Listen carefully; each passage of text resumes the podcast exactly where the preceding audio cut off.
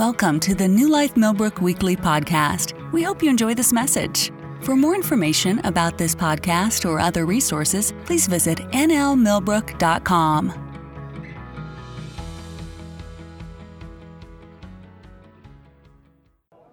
Well, good morning, everybody. Let's go ahead and...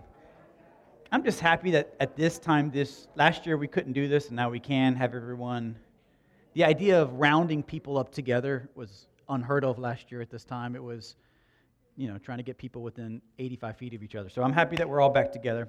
Uh, we're still uh, doing our due diligence, praying for everybody, and uh, we are excited to see what God's doing. New Life is doing some great things because of you, because of the willingness of the people to continue to press in, uh, chasing after the presence of God, uh, in your giving, in your serving, and everything else that's going on. We're just so happy to see what God is doing here at New Life.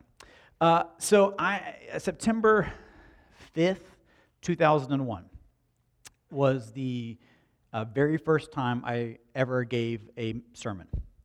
Um, it was to the youth group, actually, here at New Life. Um, Heidi and Rusty were the youth pastors at the time. I had roughly six pages of notes, and it took me seven and a half minutes. Yeah. I don't know if some of our, our ministers will, will remember the first few times they did it. They thought, oh, this is an hour and a half, solid. And you're like, oh, here we are. I got done speaking. Uh, to be honest, I have no idea what I preached. It was that long. It was so long ago. But I remember uh, at that time uh, on our property around the corner, there were uh, Coke machines, or pep, yeah, Coke machines at that time, I think. Um, and I got stopped by one of the students there, of which I was roughly the same age. I had just turned eighteen. I think she was sixteen at the time. And she just talked about how, how much it ministered to her life. And I'm standing there going, what? What ministered to your life?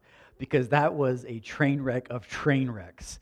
In my head, when I was at home preparing, it was going to be T D Jakes-esque. And it came out more like Bob Ross, and it just was not was not my thing. I was disappointed.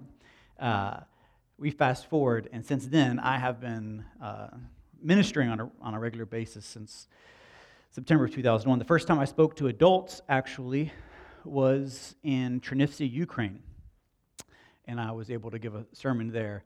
And I don't really know if they liked it or not because I don't speak Ukrainian. Um, But it was one of those things where it began to build. How many of you understand momentum can build positive? It can also build negative. But one of the biggest things with momentum is that momentum takes people continually doing the same thing in a specific direction. We have to build something. We're going somewhere as a uh, church, as a family, as individuals. We're going somewhere in life. But life also has a reactionary force that wants to pull us back, if you know what I'm talking about. So I, when I graduated from Bible school was two thousand three, I had this grandiose idea of me being a pastor, um, having a family, doing everything that I thought I was going to be doing. Um, I had some set goals. At the age of twenty-five, I wanted to be a minister at the church where I was actually went to school at. And that was a big goal for me because that church had never hired somebody as an ordained minister at that age um, that wasn't family. And so this was a huge thing for me to go to. Uh, so I worked hard. How many of you understand sometimes prosperity and, and promotion is spelled W O R K? We ain't, we, ain't, we ain't here today, huh? Yeah, we like checks in the mail. That's a great message. But sometimes it's spelled work. Well, Pete, that's that's old covenant. No, it's not. In Genesis, God says, be fruitful and multiply before the fall ever happened. He still had a plant. He wasn't laying on his back and, you know, uh, chimpanzees were putting grapes in his mouth and squirrels were giving him, you know, their leftovers. He was still, till, he didn't have the curse of the ground, but he was still having to plant. Can I tell you, even if we didn't have a single weed ever again, it would still take work to till ground. You still have to plant seed, you still have to water the seed, and you still have to pick the fruit. That's called work. So I worked hard. I did everything that I could to get to where I was at that season of my life. Also at twenty-five, I wanted to be a father. It's funny because you know everything in your twenties. Everything. So I get the job that I want. Um, I got that promotion that I was seeking after. I find myself in the right place at the right time, doing the right thing, living my proverbial dream. Find out that I'm going to be a dad. Everything's just lining up. We go to youth, to, I'm taking some kids to kids camp, and that same year, uh, my pastor calls me and says, hey, I've got a friend who uh, is a traveling evangelist. His kids don't have a camp to go to. Can they come with us? Do you have room? And I said, for you, I'll make room. I'll do whatever I can. I'm that guy. Whatever it takes, I will make room. So his kids meet us. They get on the bus. We start heading. They're quiet, but they're new. You never know. Uh, partway through, I hear from one of my leaders, hey, one of that pastor's kids is throwing up in the in the bus. I thought, meh, well, traveling sickness. It is what it is. We're heading to Hamilton, Alabama at the time. It's a short, you know, fifteen-hour drive in a bus. We hit through Georgia, and the other girl has a fever. I'm like, what are we doing? This is weird. So we get to Hamilton. Now both kids are throwing up. Both kids have fever. And so I call their dad and say, what are you not telling me? What is it that I don't know of this situation? Because something is awry. No one gets that sick that quick without something. Well, what happened was is we just came back from Mexico. And I'm like, well, that's not food poisoning, my dude. What what are you not telling me? Well, so there's a new thing called H one N one, and I'm pretty confident they've got swine flu. Like, yeah. I said, well, I'm pretty confident you got to come get your kids. He said, well, uh, I'm in Panama City right now. Uh, I'll meet you halfway. I'll meet you in Birmingham, is what he tells me. Hamilton to Birmingham, forty-five minutes. I said, that would be great. That'll give the girls time to pack. We'll get there. I pack up the kids. I rent a car. I'm driving to Birmingham. I get to Birmingham. I call the dad. Hey, bub, we're here. Where do you want us to meet you at? Uh, well, I haven't gotten quite into Birmingham yet. Just keep heading south, and, and, and I'll let you know when I meet you, when, I'm, when I get close. I'm like, okay, okay. So I start driving down south. I hit Pelham. I'm like, my dude, like, I know how long it took. Where are you? Uh, wh- where are you guys? I'm like, Pelham. I'm in Pelham. Where, where are you? Uh, and then I hear the background. So this is before the time where you could watch television on your phone. So to hear a T V in the background means he ain't left. And I hear the N B A playoffs in the background. And I said, my dude, I can hear the T V. You haven't left yet. No, no, no, I wanted to finish the game, but I'll be there. I said, these are your kids. You need to come get your kids. He said, all right, just start heading south. I'll meet you. I said, I'm going to Montgomery. I'm parking in Montgomery. You're going to get your kids in Montgomery. So he finally comes up. He gets the kids. I call mom and dad and said, hey, it's late. I need a place to crash. Give me a couple hours of sleep. I'm going to head back up so I can have breakfast with my crew at kids camp. Um, in the morning. So great, so I sleep, get three, four hours of sleep, wake up, head to Hamilton, get back, and it is what it is. We finish camp, amazing camp, everything is great. Uh, we get home, and I start to feel sick. I start to feel sick, but can I tell you, I've done youth camps for a long time, and I know, and I get what's called the youth camp flu. Anybody understand what that is? Where you have no sleep, you're burning more calories you're consuming all week, and the calories you are consuming are chicken nuggets. So you haven't seen anything green in a week. Like, it's just, it's fries. That's all. You're, you're, you're just crushing French fries, chicken nuggets, corn dogs. So I'm like, it is what it is. Well, I get home, and I'm like, there's something seriously wrong. Seriously wrong. I know that this is not the camp flu. I'm pretty confident that I've got the swine flu.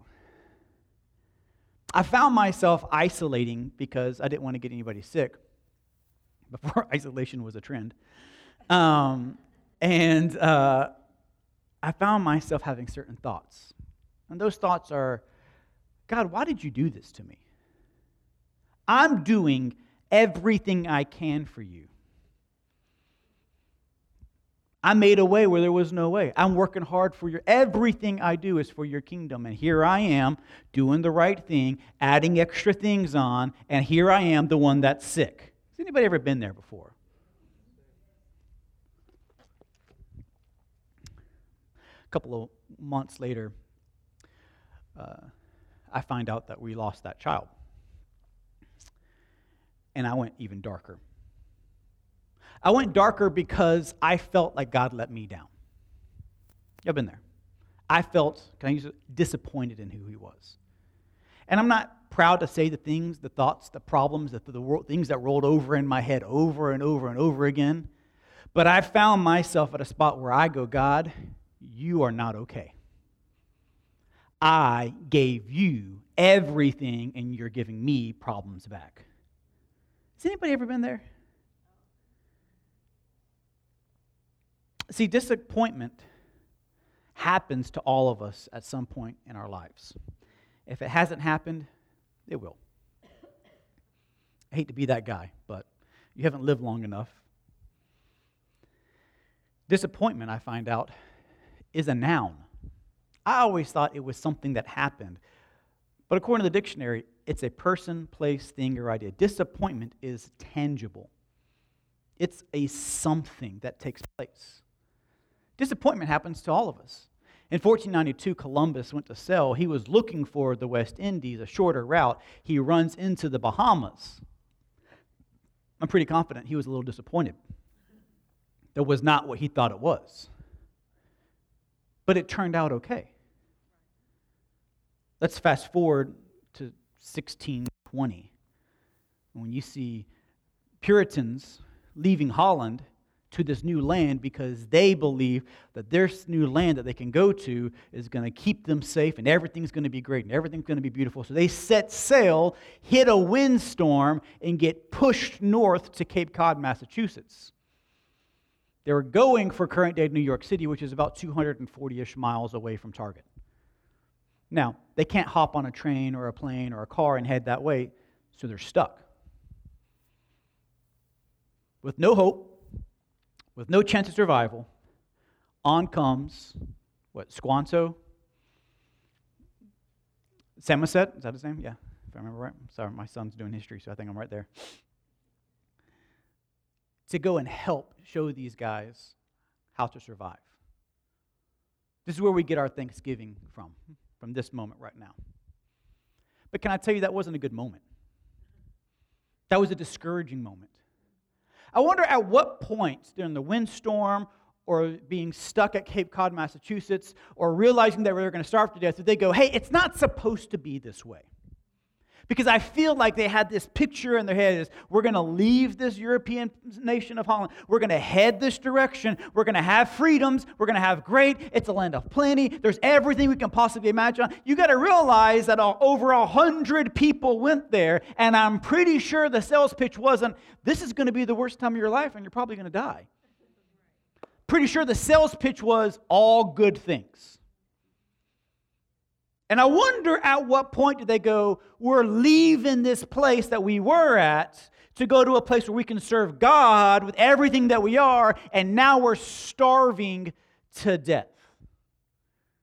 I kind of wonder when I put myself into Daniel's shoes, when Daniel is worshiping God his entire life, gets taken as an exile because of a wicked king. It wasn't Daniel's fault. And not to get graphic, but what they did to those exiles makes them unable to bear children. And I'm wondering in that process, at what point did Daniel go, really, God? Really? This is what's happening. I'm going to pray. Oh, great, God, you promoted me. Now the king's going to make a rule. Awesome. I'm wondering at what point did Daniel go, what's going to happen is, based on old old stories, God's going to come in in the midnight hour. He's going to change the heart of the king. The heart of the king's going to move. We're going to, I'm going to be promoted again, all these things. And I'm wondering, on his march to the lion's den, at what point did he go, it's not going to happen. I'm not going to be rescued.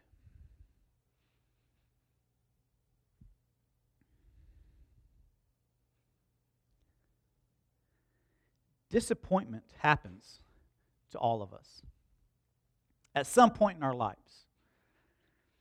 And I think for me, one of the biggest things is, what do we do when disappointment strikes? How do we handle ourselves when it comes? I would love to sit here and get y'all hooting and hollering about five ways of prosperity and, and, and, and ten blessings that are coming your way, but sometimes life hits us in the face. Sometimes life isn't fair. Sometimes life doesn't work out the way you want to. And can I tell you, it's what you do in those opposition times that tells you what kind of Christian you are. Come on, y'all. It's easy to serve God when everything's going your way. It's easy to serve God and talk about His blessings and goodness. It's easy to have faith in God when you got more money in the bank than you got bills. It's easy to talk about how faithful He is when there's two hundred thousand dollars in the bank, your groceries, your, your your your your pantries are full, your kids are making straight A's, and you stub your toe on the outside, but you find out that it was a gold brick. Those are easy times. But what happens when times aren't that easy? When you're doing the right things, but nothing happens. Nathan, I'm sorry, can I borrow you for a minute? Can you grab that tissue box? Life... Thanks, Bob. Stay right here. Stay here. Uh-uh. Oh. I like them shoes, my dude. Those are nice. Like, can you hold this for me? Just hold it out. Hold it out. Hold it out. Nope. There you go. Babe. Is that heavy? You sure? I know you've been hitting the gym, but you got that, right? Yeah. You got that. Life and disappointments are a lot like this box. Can I tell you, this is not a trick box. I didn't put lead inside the box. There's not concrete inside the box. It's just tissues. Anybody in this place can hold this box of tissues. It's not that hard. It's not that complex. I don't care how young you are or how old you are. Everybody can handle this box of tissues. And you know what's crazy is life, a lot of times with disappointments, are like this. It's not that hard. A singular disappointment in your life is not that crazy. A lot of times what happens is that we don't face the lion's den. We don't find ourselves in a fiery furnace. We don't find ourselves in this huge cataclysmic issue. It's just the small things that take place in our lives. The Bible says that the small foxes spoil the vines. It's the small things that add up. It's the, it's the small increments of pain. It's the small parts of rejection. It's the small movements of, I thought God was, but He didn't. I, th- I was expecting something that didn't take place, that add up. You okay? You're breathing heavy, my dude. Okay. So here's what happens. We have issues. We have disappointments. And we have pain. And we do our best to bury it. We do our absolute best to keep it under wraps. We don't address it, and we hold on to it. We let it slide. We just think it is what it is. We're not going to move forward. But can I tell you, I, it doesn't matter how light this box of tissues is. Eventually, it becomes pretty heavy.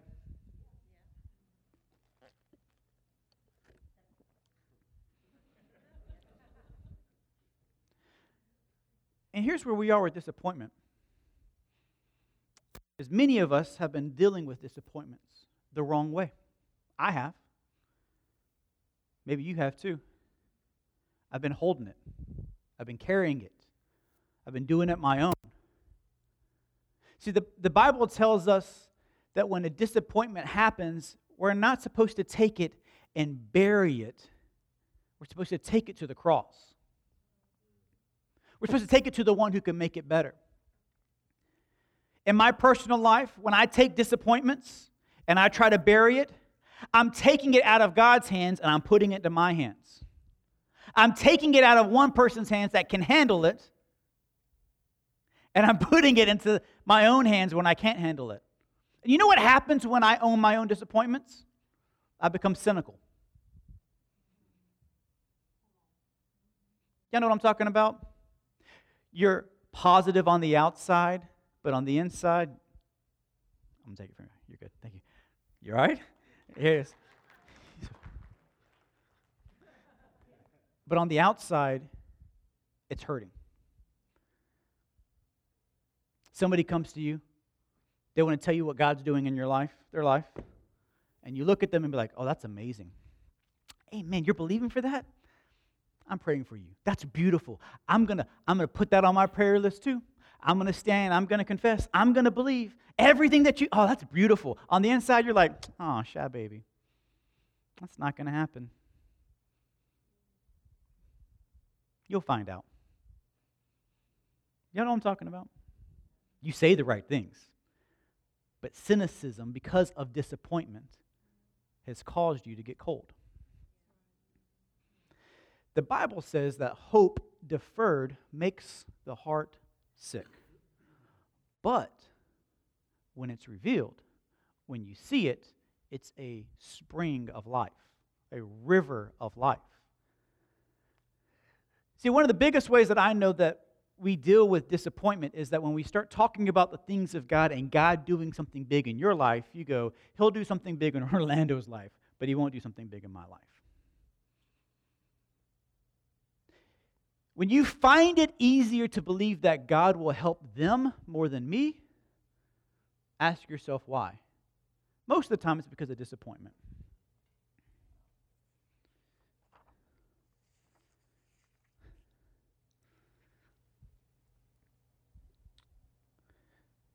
We typically don't run to the Father with our pain.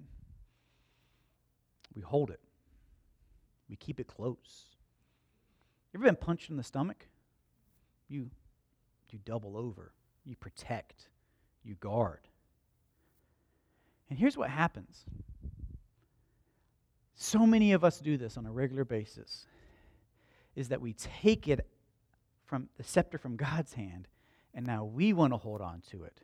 And then when we hold on to it, we now, listen to this, we take the responsibility in our own hearts of picking winners and losers. I think E J repented, but Steve didn't. I think Ira's going to be okay, but Connie's not. We are now the ones, because of our disappointment, our brokenheartedness, our hard-heartedness, we now feel entitled to do the job of Holy Spirit. But there's not a single person in this place whose job it is to determine the heart of another person. There's not a single person on this earth who has the rights to determine what's in Bill's heart. You know whose job that is? Holy Spirit's. He's pretty good at his job. Because he knows more than I know.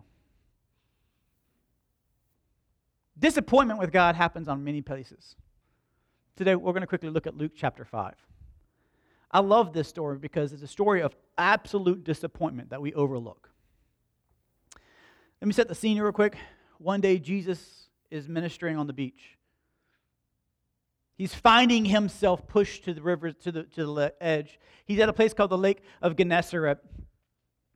If you've ever been there, it's a really cool spot. It's surrounded by mountains. And Jesus is now finding himself with nowhere to go because there's so many people looking for him. So many people want to hear his message. Off to the side, we see Peter washing his nets. The Bible tells us that he spent all night out there fishing. Somebody say all night. How much did he catch? Not a fish. Not a fish. Listen, I'm not good. But you give me eight, ten, twelve hours, I'll catch something. Nothing. Professional fishermen couldn't catch a fish.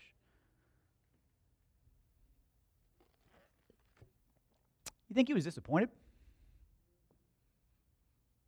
We blow past this. We blow past this story. All we're seeing is Jesus preaching, Peter's washing his nets, and we pick up. But what we miss is that Peter looks at Jesus and says, I toiled all night. All night. He wasn't by himself. As a business owner, when you're toiling all night and we see that there's multiple vessels out there and you didn't catch anything, what do you think that means? You went negative. He lost money. He lost money. Why do you think he was fishing at night? Best time to fish. Picture this. Peter launches out with his crew. It's the best time to fish. He's fished this lake his entire life. This is his spot. He knows how to do this. He knows where to go. He knows the nets to use. He knows the tactics. He knows the spots. He knows the times. He can probably look at the sky and determine whether they're going to come in that day or they're not. He knows the weather patterns. He knows fishing.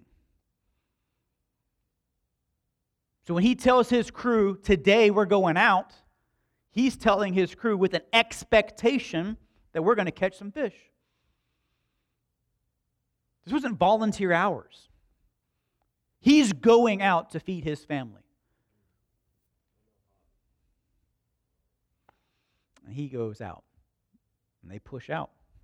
Now for this season, the specific time that they're fishing, they didn't go deep. They stayed shallow. They stayed shallow at nights because the fish would spool up. If they had any issues, they could hop in the water, yank them out. He knew what he was doing. They go too deep, the, the nets don't go down far enough, and they're stuck. Fish are going to go under it. It's, that, it's just common sense. So he's doing his thing. Hour one goes, you boys ready? Let's do this. We going to catch some fish? We catching some fish? Yeah. Everything loaded up. Everything's loaded up. They're out there going.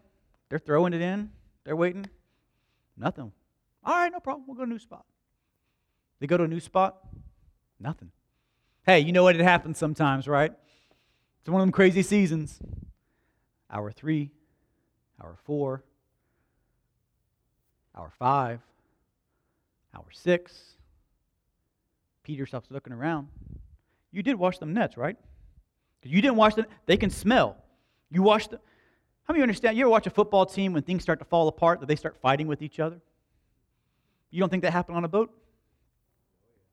The tension is high because Peter's counting. Every man on this boat, all these other boats, I got to pay them. If I don't catch fish, I can't pay them. Think about stiffing a bunch of fishermen for money. It's probably not going to go good for Peter. He may be a big boy, but that's a lot of men. He's sweating. Sun's starting to go up. Still no fish. There's a guy walking on the beach.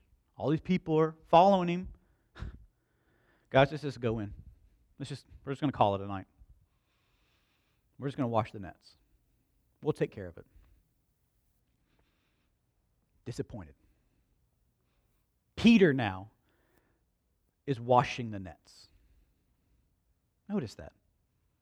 You know it's bad when the owner is out there washing the nets.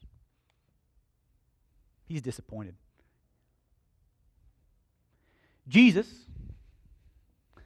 looks at Peter and goes, hey, let me uh, use your boat. Cynical. Peter's like, whatever, at least it can help, help, help somebody. Go for it. Jesus preaches. He does his thing. Peter's sitting there disappointed with less money than he had. That's a rough day.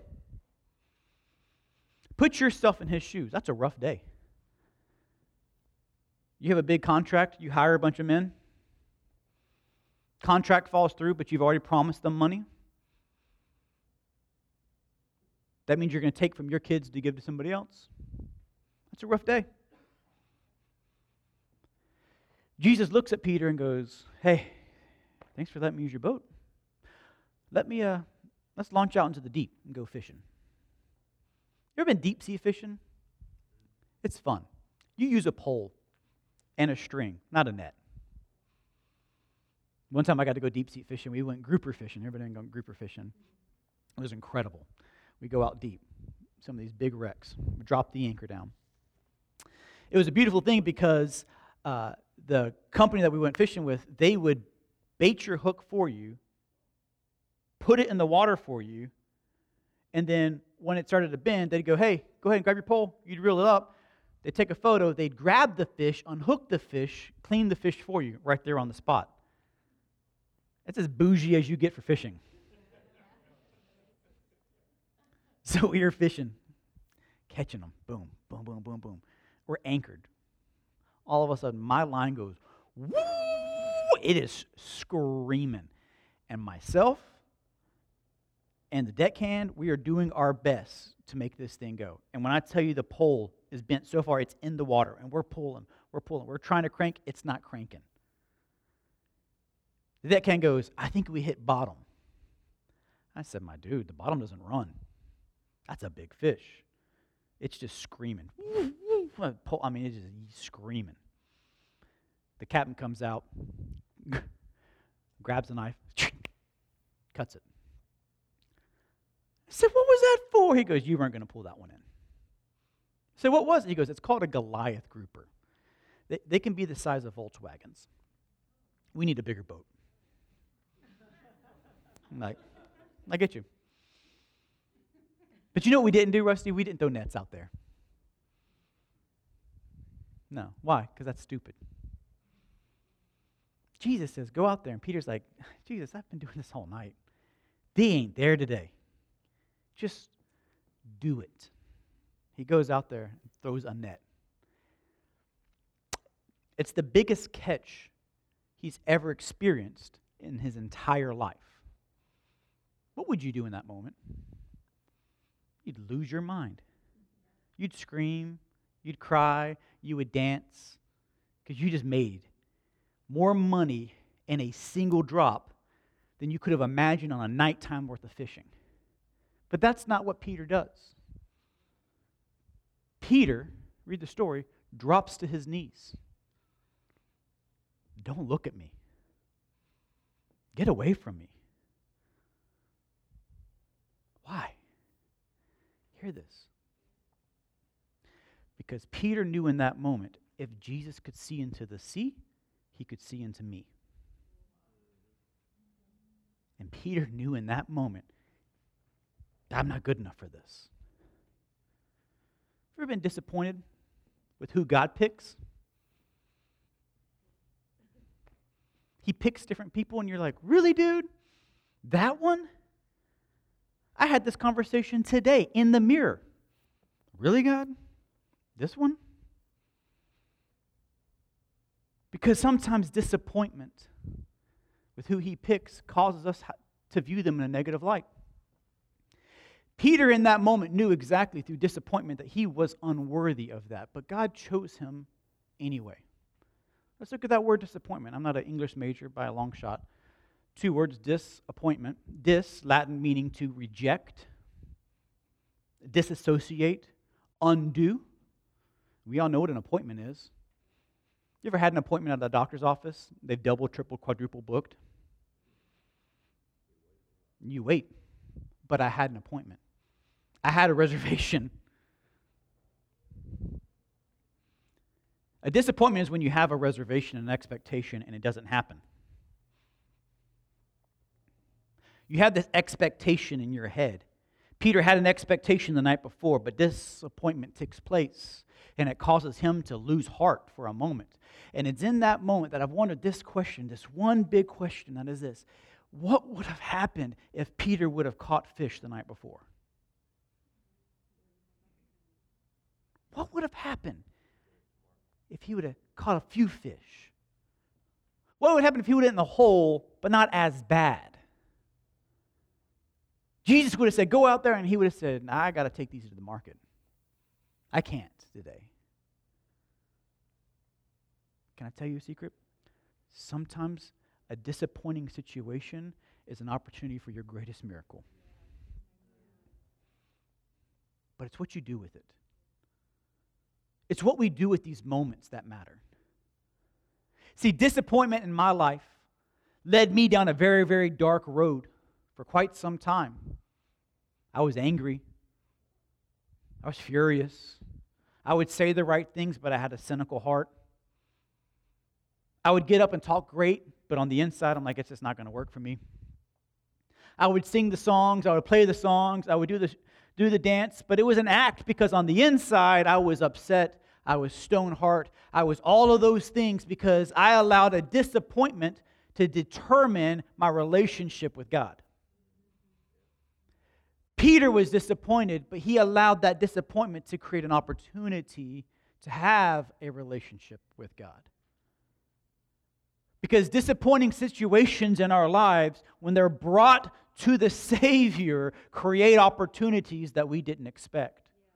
See, we've we've lived in this Disney world, Pixar world, where we see the damsel in distress and we see Prince Charming coming. We always know there's going to be a villain. The villain's always going to take the girl. Then the prince is going to go through some kind of a hardship, but then he's going to beat the villain and he's going to get the girl, and then they live happily ever after.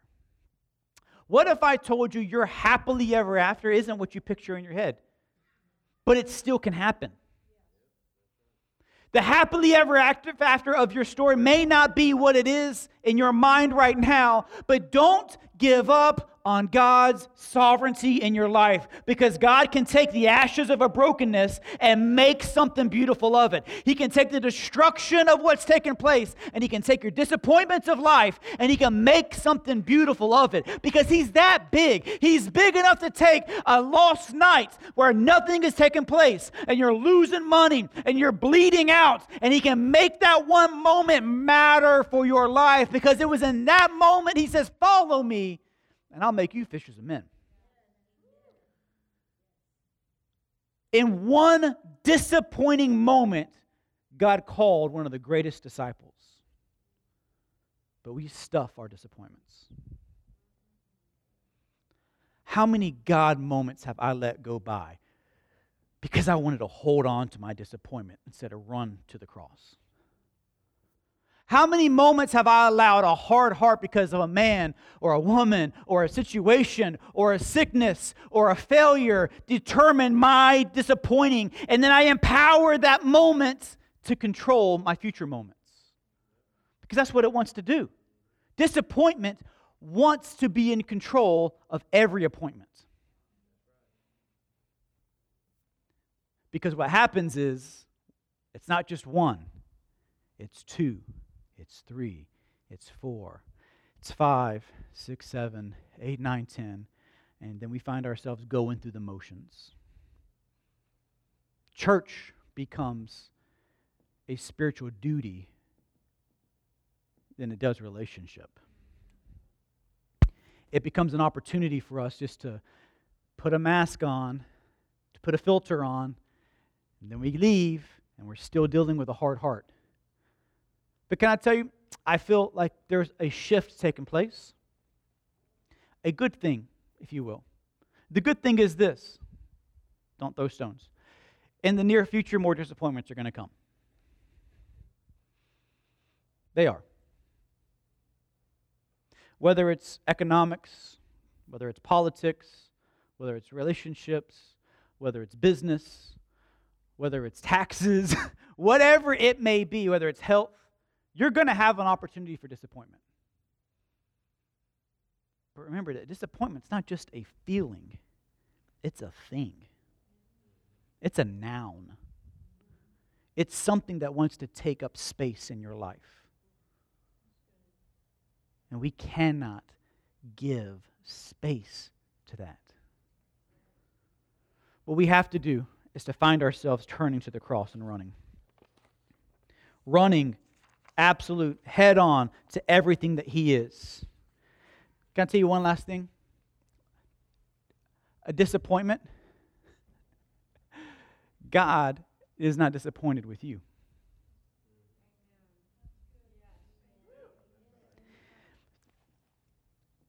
Uh, this is not a trick question. What does it take for you to make an appointment? A phone call? Yeah, it's two parties agreeing to something. Can I tell you, God never agreed to your perfection that you think. He never looked at you and signed the paperwork. Okay, from here on out, Elaine's never going to make a mistake again.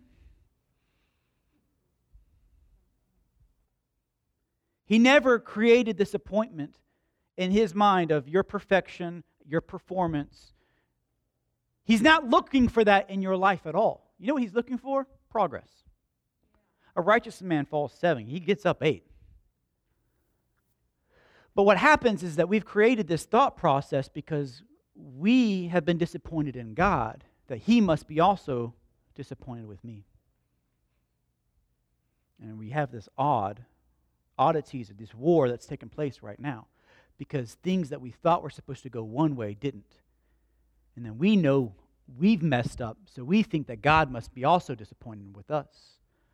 But can I tell you, he chose you from the foundations of the world knowing all the mistakes you were going to make. Every time you'd slip up and every time you'd fall, every time you doubted, every time you ran, every time you did everything, even Adam, before Adam ran, God already knew. When he looks at him and says, Adam, where are you? He said, I heard your footsteps, I was afraid, and I saw myself naked. Just so happened that there was a sheep there?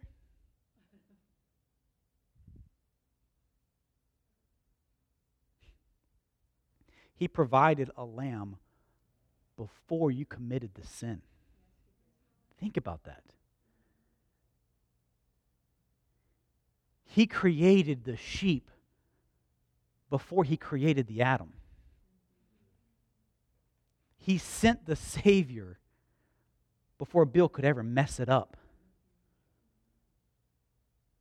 He knew in advance that we were going to be the people that we are and still believed in you enough to make a way. Hear me out. God is not blind. He sees your frailties. He sees my failures. He sees my issues. He sees the thoughts. He sees the feelings. He sees the actions. He hears the words when no one else. He knows those things. God is not blind. He just believes. But isn't that what faith does? Faith doesn't ignore a problem. It just knows that there's a bigger answer. People go, I can't say that I have a headache because then I'm empowering a greater headache. That's not, that's not how it works. You just know there's a bigger answer. Faith is greater than the problem. And God's faith, listen to me, in who he thinks you can be is bigger than your biggest disappointment could ever be. It's not that we ignore problems. Sin is a real thing. I know that's, for some reason, that's a hot topic these days. Sin is real. It's not okay. But grace, mercy, love is bigger. He's not blind. He just believes. He created a way for you. And right now, in many of our lives, we're dealing with disappointments. We're dealing with these moments, and I need to start off with this, is that God is not disappointed in who you are. You did not break the appointment because he never made it. He never agreed to this style of perfection, performance, whatever it is that you think that he's looking for. He didn't agree to that. He never made that appointment with you. You may thought you made an appointment, but it didn't happen. You've ever been there before? Woo!